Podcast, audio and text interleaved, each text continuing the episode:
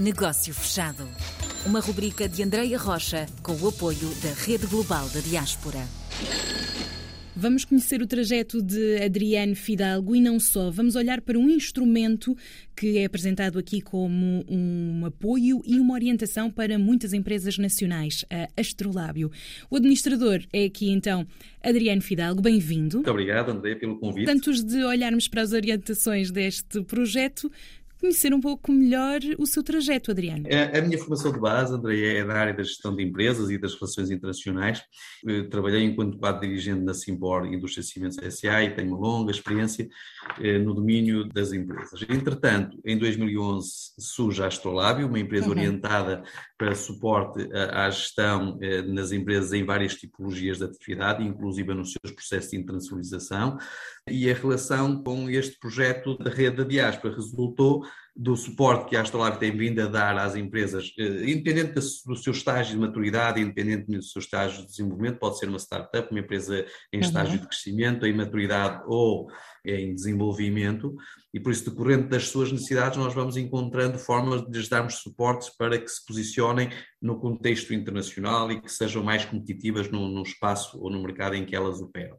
E basicamente o nosso trabalho é esse, é, é darmos suporte eh, às empresas ou às organizações, porque temos várias entidades clientes, desde autarquias, universidades, associações empresariais.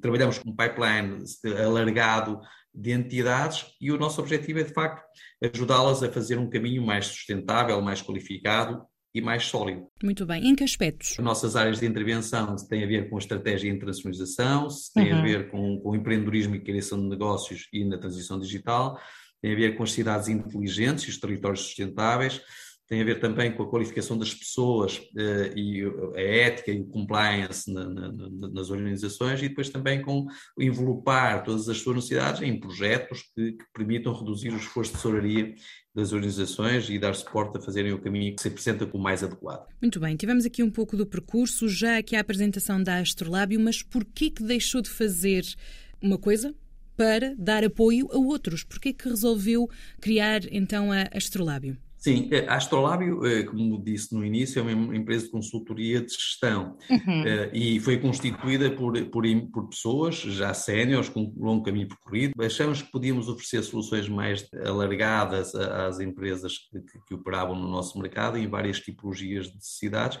uhum. e o próprio nome Astrolábio tem a ver com isso, tem a ver, tem a ver uhum. com o momento da afirmação de Portugal no mundo, um instrumento de medição e que ajuda Sim. a definir rumo, ajuda a fazer caminho e por isso nós colocamos a nossa experiência não só que decorre da experiência dos pares no tecido empresarial em várias tipologias de entidades com as quais trabalhamos, como também de experiência universitária. Quase todos, todos os elementos do grupo faziam parte de quadros de instituições de ensino superior e daí achamos que essa competência que decorria da competência académica mais a competência empresarial, porque nenhum de nós era ou unicamente professor universitário ou unicamente eh, associado ao tecido empresarial, fazíamos ambas as funções e por isso achamos que poderíamos oferecer uma solução mais calibrada hum. eh, ao mercado relativamente àquela que eh, estaria disponível à época, há 10 anos atrás. E olhando para a rede global da diáspora, qual foi o benefício que viram?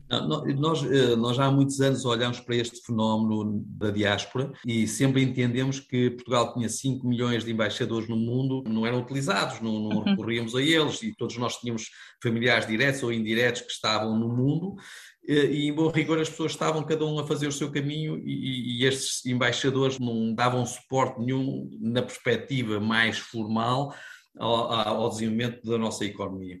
E por isso sempre entendemos que estas novas gerações de pessoas de portugueses que estão na diáspora já são pessoas muito mais bem posicionadas, com outro nível de formação, com outras posições no contexto das organizações e no contexto das economias dos países em que estavam a viver, e por isso podiam ser perfeitamente pessoas que, que promovessem a, a, dinâmica da nossa economia lá fora, eh, sem precisarmos andarmos à procura de outros que pudessem fazer esse caminho. E por isso eu acho que é, é uma alavanca que vale a pena explorar e é uma alavanca que faz sentido eh, potenciar para bem de ambas as partes. E olhando agora para esta retoma e este novo ano, ainda estamos a começar, quais são os desafios para a Astrolábio? tem a Astrolábio, tem, temos todos nós e tem a nossa, a nossa economia tem o mundo. Uh, nós não temos que inventar a roda, não é? A roda já está inventada há muitos anos. Temos é que perceber os grandes desafios que se colocam às sociedades à escala global. E, em bom rigor, nós temos aqui vários desafios: a transição verde, a transição digital, a transição industrial, as cadeias de abastecimento, as questões energéticas, aquilo que nós ouvimos todos os dias nas notícias. E por isso nós só temos é que acompanhar uh, essas tendências acompanhá-las relativamente a que são as orientações de política pública internacional e nacional uhum. e tentar eh, ver face a essas realidades como é que nós conseguimos, olhando para o espectro da nossa economia, é, é adotar práticas que venham em conformidade com o que são os grandes desafios e também como são as linhas de financiamento que, que, permitem às organizações fazer caminho com menor esforço de tesouraria ou com menor risco, e por isso os desafios são, são de facto muitos, eh, são muito acelerados, eh, nós temos uhum. que estar preparados para mudanças muito rápidas, muito flexíveis, muito em contextos de inovação aberta, nós temos que inovar recorrendo também aos conhecimentos e à expertise, e muitas vezes até de concorrentes, Uh, alargando o nosso raio de ação e podendo uh, ajudar as organizações clientes uh, no seu processo de tomada de decisão. E é neste tempo presente, olhando para o futuro, que vamos então seguindo. Obrigada, Adriano Fidalgo, da Astrolábio, pela participação esta semana. Tá, muito obrigado e até breve, André. Negócio fechado.